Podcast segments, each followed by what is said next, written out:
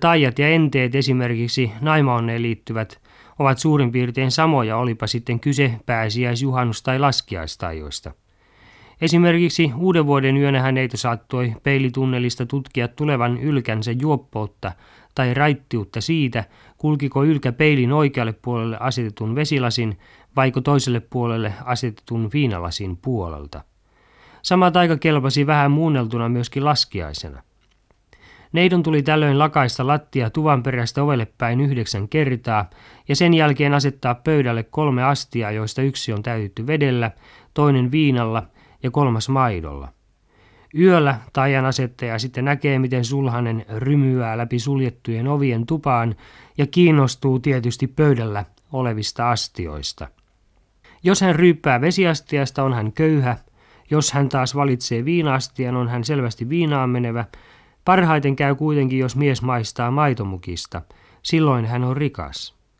Laskiaiseen liittyy monia muitakin varmoja taikoja. Seppä Leander Nisula muistaa vielä muutamia.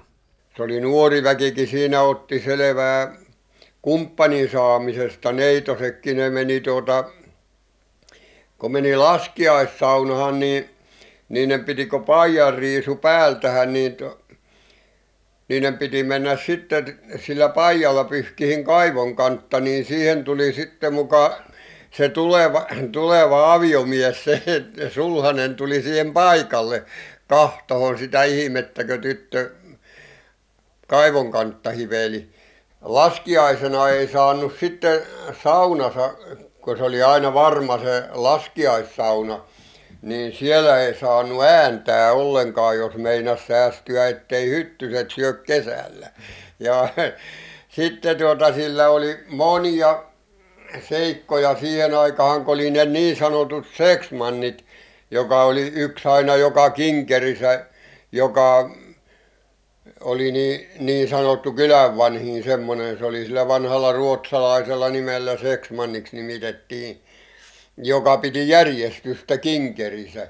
Niin se seksmannin palakka oli kansanomaista se nimitys, että se piti kermua laskiaissaunaveen päältä, piti kermua se roppa pois. Se oli sitten seksmannin palakka. Se oli semmoista juttua. Tulevan sään kannalta laskiainen on aina ollut erittäin merkittävä päivä. Laskiaisena esiintyvistä eri seikoista pyrittiin päättelemään, ei vain siitä alkavan paastonajan, vaan koko vuodenkin säätiloja, mutta ennen kaikkea viljankasvun kannalta tärkeän kesän ilmoja. Monet sanalaskut selittävät, miten laskiaisen tuisku tietää tuiskuilmoja koko paastonajaksi, tai jos laskiainen on pilvinen, niin seuraava kesä on sateinen. Ja tietysti aurinkoinen laskiainen tietää päinvastaista. Perhossa tarkataan vieläkin aurinkoa ja sitä, kuinka kauan se on näkyvissä. Jos aurinko paistaa vaikkapa vain sen ajan, että hevosen ehtii valjastamaan, niin silloin on tiedossa heinäajaksi ainakin viikon verran poutaa.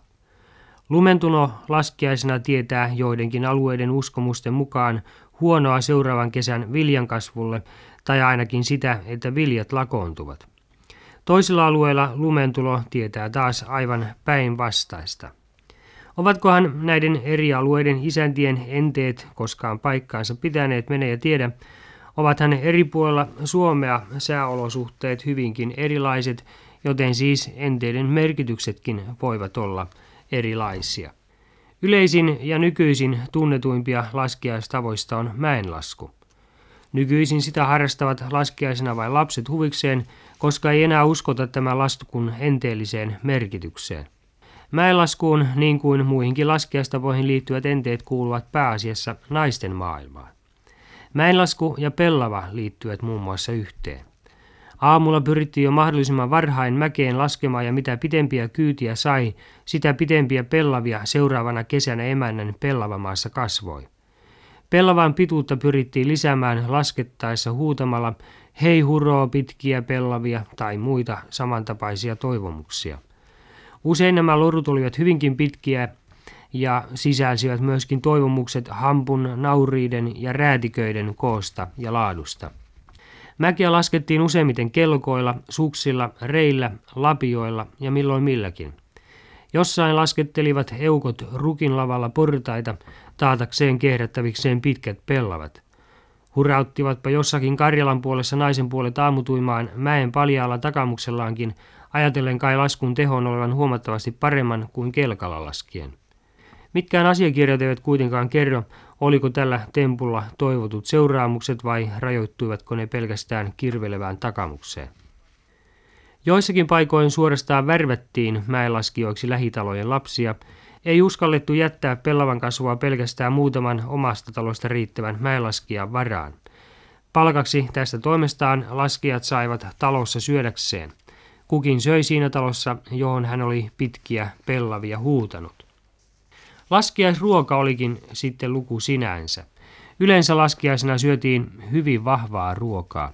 Johtuneeko siitä, että sitä seuraavana paaston aikana elettiin laihoilla keitoksilla? Leanderi Nisulalla on hyvinkin tarkat tiedot näistä laskiaisruuista. Se on ollut koko minun elämäni se oikea laskiaisvelli ja sitten rieskat. Ne oli leivottava rieskat joka laskiaisena.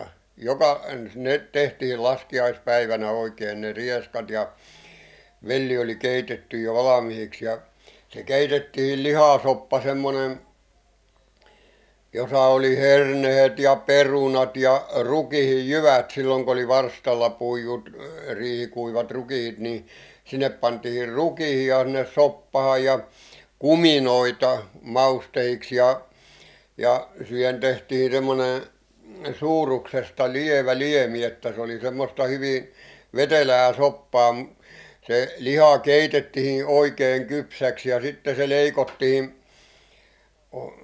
lihaluista irti ja pieninä kipenehinä pantiin sinne soppapatahan takaisin, kun ne keitettiin ensin siinä veessä ne kypsäksi ja sitten se soppa valmistettiin siitä. Ja jos oli niin, että oli syksyllä, kun oli teurastettu ja valmistettu makkaroita, niitä suolimakkaroita, joita tehtiin verestä, niin sitä makkaraa myöskin leikottiin sinne sopan sekahan vielä.